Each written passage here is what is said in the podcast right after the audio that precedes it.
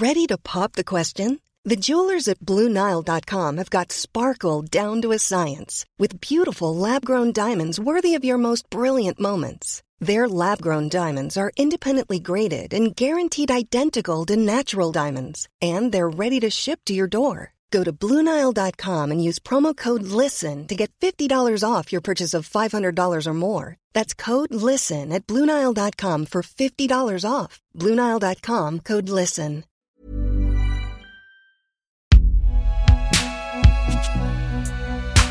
Bon, je te le dis, mais t'en fais ce que tu veux, hein. Mais c'est bien de le dire. Salut, c'est Thomas Rozek. Vous aura pas échappé, si vous suivez ce podcast régulièrement, que j'appartiens à ce club très vaste et très complexe des parents, puisque je suis l'heureux géniteur de deux charmants bambins. Et je ferai preuve d'une hypocrisie des plus détestables, si je vous faisais croire, surtout si vous n'en avez pas vous-même, qu'avoir des enfants n'est qu'une longue glissade ensoleillée sur un toboggan d'amour et de fun absolu. Non. Certes, je ne pourrais pas vivre sans ces deux petites personnes dont je suis follement épris. Mais il y a quand même des soirs où, rompu de fatigue sur notre canapé, ou encore rongé d'angoisse face à la conduite erratique du monde, leur mère et moi nous demandons qu'est-ce qui nous a pris de nous reproduire comme ça. Cette ambivalence, source parfois de détresse et d'anxiété chez beaucoup de jeunes parents soucieux de faire un sans faute avec leur progéniture, elle a comme désavantage d'ouvrir la voie à des dérives qui peuvent aller très loin et dont on va parler avec notre épisode du jour. Bienvenue dans Programme B.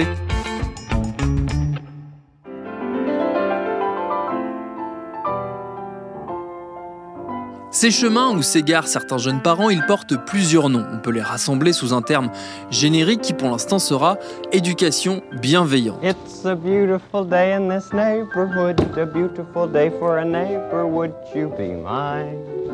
Could you be mine? Alors vous allez me dire, qu'est-ce qui peut bien y avoir de mal avec le fait d'être bienveillant, surtout envers ses propres enfants? Eh bien c'est parce que sous les bonnes et logiques intentions que suppose ce terme, il y a une réalité beaucoup plus complexe. Mais je vais laisser quelqu'un d'autre expliquer tout ça. Ce quelqu'un, c'est une quelqu'une, la blogueuse Madame Captain, qui alerte depuis un petit moment déjà sur les dérives de ces courants parentaux qu'elle connaît bien, et pour cause, elle en a fait partie. Moi, je suis tombée euh, là-dedans euh, lors de ma première grossesse. J'ai accouché de mon premier en 2014 et c'est l'année où euh, Isabelle Fioza a publié ses livres. C'est une euh, psychologue à la base euh, qui a écrit plein de livres sur la parentalité, euh, sur le développement des enfants, euh, qui maintenant a fait des conférences, a développé aussi un business de formation pour les gens qui veulent se lancer dans l'accompagnement à la parentalité. Et euh, ça a été longtemps euh, une des euh, grandes prêtresses de la parentalité bienveillante. C'est aussi l'année où sur des groupes Facebook, on parlait de plus en plus de VEO, de violence éducative ordinaire, où voilà où la parentalité semblait prendre un tournant pour le meilleur, porté par de très belles intentions. Mais au final, c'était vraiment un doigt dans l'engrenage. Si on doit expliquer dans le détail un peu concrètement comment ça fonctionne, qu'est-ce que ça recoupe comme réalité, cette parentalité euh, bienveillante, vous, vous citeriez quoi, vous, comme exemple de cette parentalité? Alors cette parentalité, euh, ce courant parental euh, se base en fait sur le fait que l'enfant est une personne et qu'il mérite le respect. Et c'est quelque chose avec laquelle on ne peut pas être en désaccord. Évidemment que l'enfant est une personne et qu'il mérite le respect, comme tout.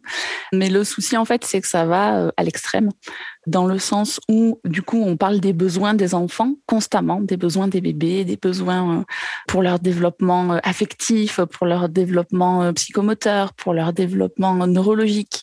On utilise beaucoup le terme neurosciences, d'ailleurs, comme argument d'autorité dans ce courant parental. Et du coup, le, le but de tout ça, c'est euh, de faire un enfant euh, qui grandisse de manière euh, sereine, épanouie et ouvert au monde. Ça passe par quel type de comportement en tant que parent? Alors, ça commence à être débunké, mais pendant de longues années, il y a eu le fameux il ne faut pas dire non. Un enfant n'est pas apte à comprendre la négation. Il faut utiliser stop. Au lieu de dire ne cours pas, il faut dire marche. Il faut utiliser des formulations euh, positives parce que l'enfant, euh, euh, soi-disant, ne comprendrait pas la formulation négative. Il y a aussi tout ce qui est maternage proximal, où du coup, là, on parle des besoins primaires de l'enfant en disant bah, il a besoin de la chaleur de sa maman, de l'odeur de sa maman, du lait de sa maman, d'entendre le cœur de, qui bat de sa maman, parce que il l'a entendu pendant neuf mois de l'intérieur l'intérieur. Alors du coup, son arrivée dans le monde est brutale et il faut le porter, l'allaiter, le materner, faire du cododo, tout ça. À quel moment euh, vous avez commencé à vous dire que derrière les, bonnes intentions affichées, il y avait peut-être une dérive? Euh, ben, À partir du moment où j'ai pris conscience de ma propre dérive portée par ce mouvement euh, autour de l'allaitement. Sachant que moi, j'ai allaité pendant six ans et demi quand même. J'ai allaité cinq ans mon premier et j'ai allaité 18 mois mon second. Et en fait, j'en étais arrivée à un moment, donc dans tous ces groupes de parents, tous ces forums, où en fait on disait entre nous que franchement les femmes qui allaitent pas, mais elles se rendent pas compte, le, lait maternel c'est meilleur pour l'enfant. Ces pauvres enfants à qui on donne des biberons avec euh, des PCN, parce qu'attention on ne dit pas euh, du lait maternisé ou du lait artificiel, c'est PCN, donc préparation commerciale pour nourrissons.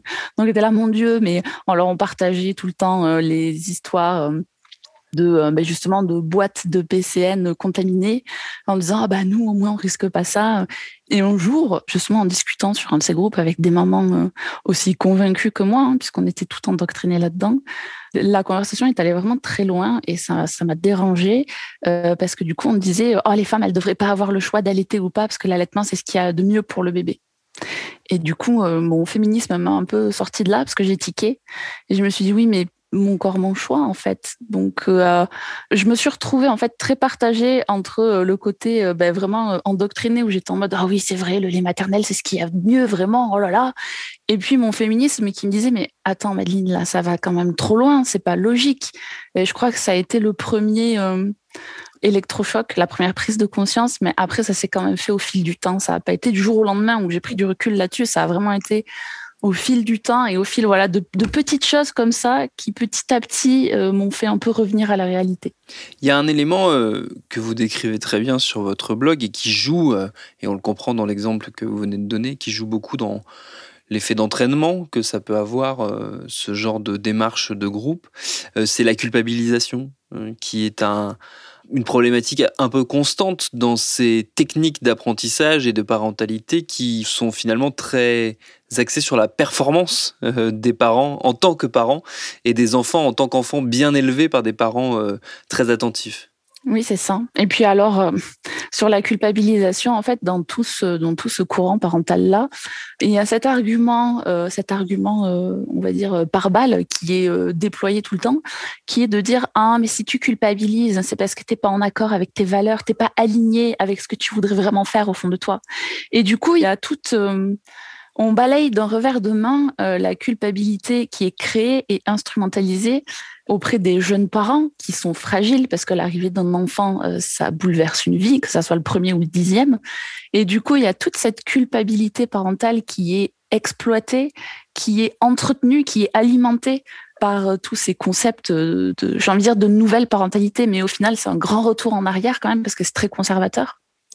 Mais euh, voilà, effectivement, il y a beaucoup de culpabilité entretenue et on se cache souvent derrière cet argument euh, la culpabilité c'est intrinsèque, je peux pas la provoquer, c'est que tu l'as déjà en toi.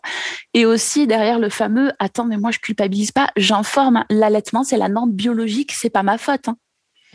Donc c'est très pervers.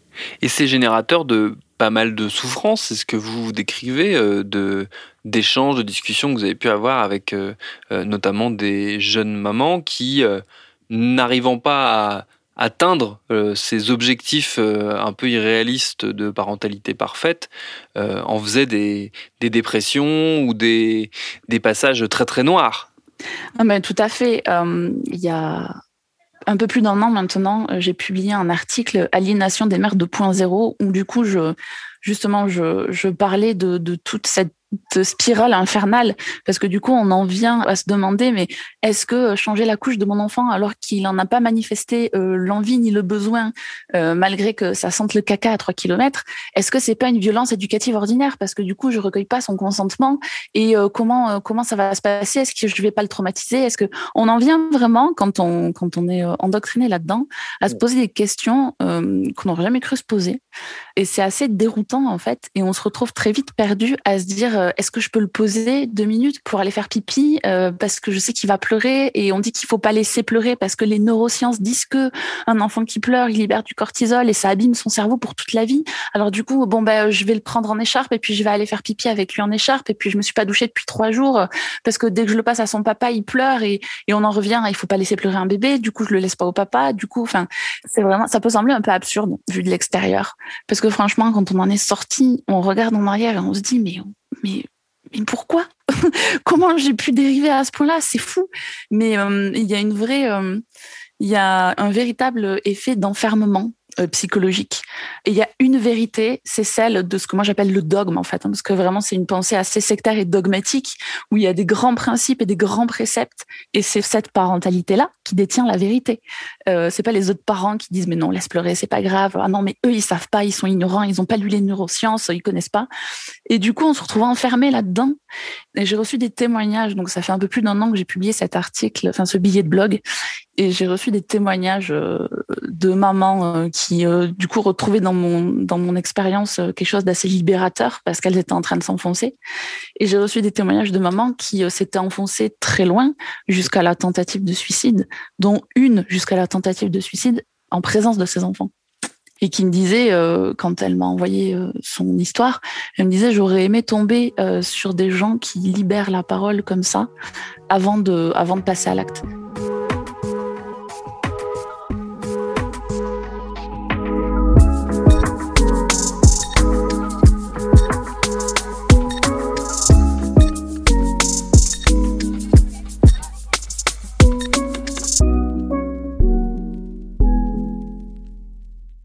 Cette détresse et euh, cet enfermement, cette sensation d'enfermement, euh, elle est alimentée, et ça aussi vous le décrivez, par euh, le fonctionnement en communauté, notamment sur le web. C'est-à-dire que ça se passe sur des forums, ça se passe sur des blogs, et aussi pas mal sur les réseaux sociaux, notamment sur Instagram. Je crois que c'est celui parmi les réseaux sociaux grand public qui joue le rôle le plus important en termes de propagande, ou en tout cas de d'animation de communauté euh, de ce point de vue Non, mais propagande, c'est un bon terme. dans, quelle mesure euh, ça, ça, ça, prend un rôle important, euh, ce type de réseau? Un des gros problèmes d'Instagram, c'est d'une part l'algorithme l'algorithme des réseaux sociaux, c'est-à-dire que quand on s'intéresse à un contenu parentalité euh, bienveillante, on est très vite pris dans l'engrenage de ne voir plus que ça. Et puis parfois la porte d'entrée, ça va être l'allaitement, ça va être les signes avec bébé, ça va être euh, du yoga pour enfants. Les portes d'entrée sont multiples. Et du coup, une fois qu'on est pris au piège dans l'algorithme, on commence à tourner toujours un peu sur les mêmes comptes, à tomber sur les mêmes comptes. Il y a des comptes, euh, c'est juste des mamans qui partagent leur expérience parce que bah, elles galèrent en fait. Les mamans, de toute façon, on galère tous quand on est parents. Euh, mais du coup, il y a une espèce de glorification de, du cheminement dur euh, dans la maternité, une espèce de glorification du sacrifice maternel. Je sais que je fais au mieux pour mon enfant, mais j'en souffre énormément. Mais je sais que c'est mieux pour lui, mais parfois c'est dur pour moi. Et donc là, bien sûr, évidemment, personne ne dira jamais à la maman l'âge du lest, pense à toi. Ce sera toujours ah oui, c'est bien, tiens le coup. si tu as besoin de crier un coup, va t'enfermer dans la salle de bain et puis tu verras, ça ira mieux. Enfin voilà, et on voit des choses assez hallucinantes en fait qui vont dans le sens du sacrifice maternel. Et à ces mamans qui partagent juste leur expérience de cette parentalité qui est euh, idéalisée en fait. Parce que c'est pas du tout ah. Oh, mon cœur. Oh mon cœur. Qu'est-ce que tu veux? On fait ça? Oui? Je pense qu'on va être interrompu souvent. Pardon. C'est pas grave il n'y a aucun problème. Donc je disais, oui, en plus de ces mamans sur les réseaux sociaux euh, dont le sacrifice maternel est glorifié, euh, du coup, il y, a des, euh, il y a des comptes qui présentent une parentalité vitrine parce que ce sont des comptes vendeurs. Ils ont quelque chose à vendre. Que ça soit un coaching parental, que ça soit quelque chose qui a à voir de près ou de loin avec la parentalité. Par exemple, la langue des signes pour bébé, par exemple des, des écharpes de portage, par exemple des... des de comptines pour enfants, des trucs tout simples. Hein. Mais euh, du coup, c'est des euh, comptes vendeurs qui vont euh, surfer sur les courants parentaux qui marchent, enfin qui marchent, qui occupent les hashtags sur les réseaux sociaux. Donc tout ce qui est Montessori, tout ce qui est bah, les signes pour bébé, le portage, le maternage, l'allaitement, ça va surfer sur tout ça pour vendre. Donc là, c'est des comptes totalement vitrines qui vendent une parentalité loin de la réalité. Même si de temps en temps, ils se vendent d'un petit poste pour dire, bah, nous aussi, on est des parents comme les autres, la majeure partie de leur contenu, c'est très beau, très édulcoré, avec des enfants épanouis, une famille heureuse et, tout va bien parce que, parce qu'ils font la langue des signes pour bébé, parce qu'ils chantent les comptines à leurs enfants, parce que euh, ils font du portage, parce qu'ils font du cododo. Enfin, voilà. C'est vraiment, euh, le but derrière, c'est de vendre, en fait. C'est d'avoir une communauté active qui fait du clic, du like, du commentaire et qui donne de la visibilité pour l'entreprise qui a derrière le compte. Et il y a un côté euh, que vous vous décrivez comme de la prédation, euh, quasiment, parce qu'il y a une, quelque chose de très cynique dans la démarche de s'adresser à des publics qu'on sait fragiles, c'est-à-dire des jeunes parents euh, pas forcément extrêmement bien dans leur basket, euh, comme le sont tous les jeunes parents a priori, des mamans qui peuvent être en, en dépression postpartum, etc., etc. Ils savent qu'ils s'adressent à un public fragile et donc qu'il y a un marché à prendre. Ah, mais complètement. Oui, oui, il y a des comptes, mais là, on est encore au-dessus de la parentalité vitrine. Euh, effectivement, il y a des comptes, ce que moi j'appelle prédateurs, mais c'est ceux qui vendent des formations parentalité. Alors, euh, ça va de 47 euros à 3000 euros. Mais du coup, euh, voilà, c'est des gens qui instrumentalisent l'information euh, qu'on peut avoir sur la parentalité, qui aiment beaucoup utiliser d'ailleurs les neurosciences et qui, du coup, euh, eux, c'est carrément, enfin, à mes yeux, c'est de l'abus de faiblesse parce que ce sont des gens qui instrumentalisent la culpabilité parentale, la nourrissent et du coup l'exploitent à fond en créant une communauté. Mais il y en a, ils ont des dizaines de milliers d'abonnés et ils ont vendu des petites formations, qui ont enchaîné des plus grandes formations. Des fois, ils font un peu de contenu gratuit, notamment sur euh, le sommeil des enfants, parce que le sommeil, c'est le nerf de la guerre quand on est parent. Et, euh, mais du coup, voilà, la formation gratuite, elle apporte pas grand chose, mais juste elle tease que derrière eux, ils ont des vraies solutions. Et du coup, on a suivi les sept jours de formation. Du coup, ah ben, on va enchaîner, on va prendre la, grosse formation derrière, celle qui est payante. Donc, c'est un vrai, euh, c'est un vrai commerce basé sur l'abus de faiblesse, en fait. Vous, vous avez euh, rassemblé euh, ce dogme sous un acronyme, euh, j'aimerais bien qu'on en dise un mot, c'est BPR, bienveillante, respectueuse, positive. En fait, quand j'ai commencé à parler de mon expérience au sein de cette dérive parentale, j'ai vu plein d'influenceuses sur les réseaux sociaux, d'influenceuses parentalité, ne pas se sentir concernées, se dédouaner, voire même reprendre mes propos alors qu'elles participaient elles-mêmes au problème. Et du coup, c'était extrêmement frustrant de se dire, mais attends, comment tu peux instrumentaliser mon propos alors que tu fais partie du problème? Mm. Comme j'avais euh, j'avais utilisé, euh, je sais plus quel terme j'avais utilisé, j'avais dû utiliser parentalité bienveillante, positive, et du coup tous les autres, ah non mais moi je suis euh, la parentalité en conscience, la parentalité éclairée, la parentalité respectueuse, enfin voilà, du coup c'était plein d'autres choses, et tout le monde s'est mis à conchier le terme bienveillant alors que être un parent bienveillant, c'est bien. Ça veut dire veiller bien sur son enfant, littéralement. Donc euh, voilà. Mais tout le monde s'est mis un peu à confier le terme. Et de là est née une grande frustration chez moi de me dire, mais comment comment tu peux ne pas te sentir concerné alors que tu fais partie du problème Et du coup, c'est pour ça que j'ai commencé à utiliser l'acronyme BPR pour rassembler euh, bienveillante, positive, respectueuse, mais aussi tout le reste, euh, maternante, en conscience, euh, éclairée.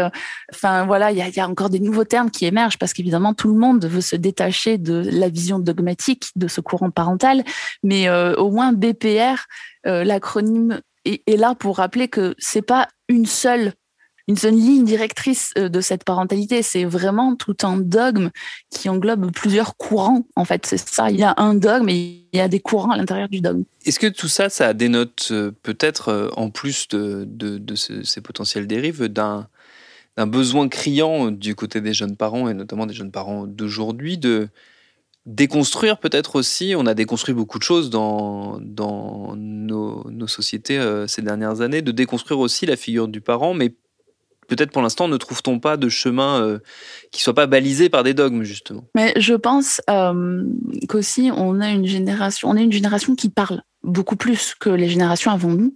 Toutes les générations avant nous se sont cherchées en tant que parents et toutes les générations après nous se chercheront en tant que parents parce que euh, être parent dans les années 50, c'est pas du tout la même chose qu'être parent en 2020. Enfin, c'est pas le même contexte, on n'a pas les mêmes dynamiques euh, sociales, économiques, on n'a pas les mêmes questions en termes d'émancipation. voilà, on n'a pas la même parole aussi. Enfin, c'est bien sûr qu'on se cherche, mais en fait, on se cherche tous en tant que parents et les générations de parents après nous se chercheront aussi. Et pour creuser le sujet, je ne saurais que vous conseiller la lecture du blog de notre invité, c'est madamecaptain.com, rubrique parentalité évidemment. Merci à Madame Captain donc pour ses réponses. Programme B, c'est un podcast de Binge Audio préparé par Lauren Bess, réalisé par Mathieu Thévenon. Abonnez-vous sur votre appli de podcast préféré pour ne manquer aucun de nos épisodes, Facebook, Twitter, Instagram pour nous parler. Et à demain pour un nouvel épisode.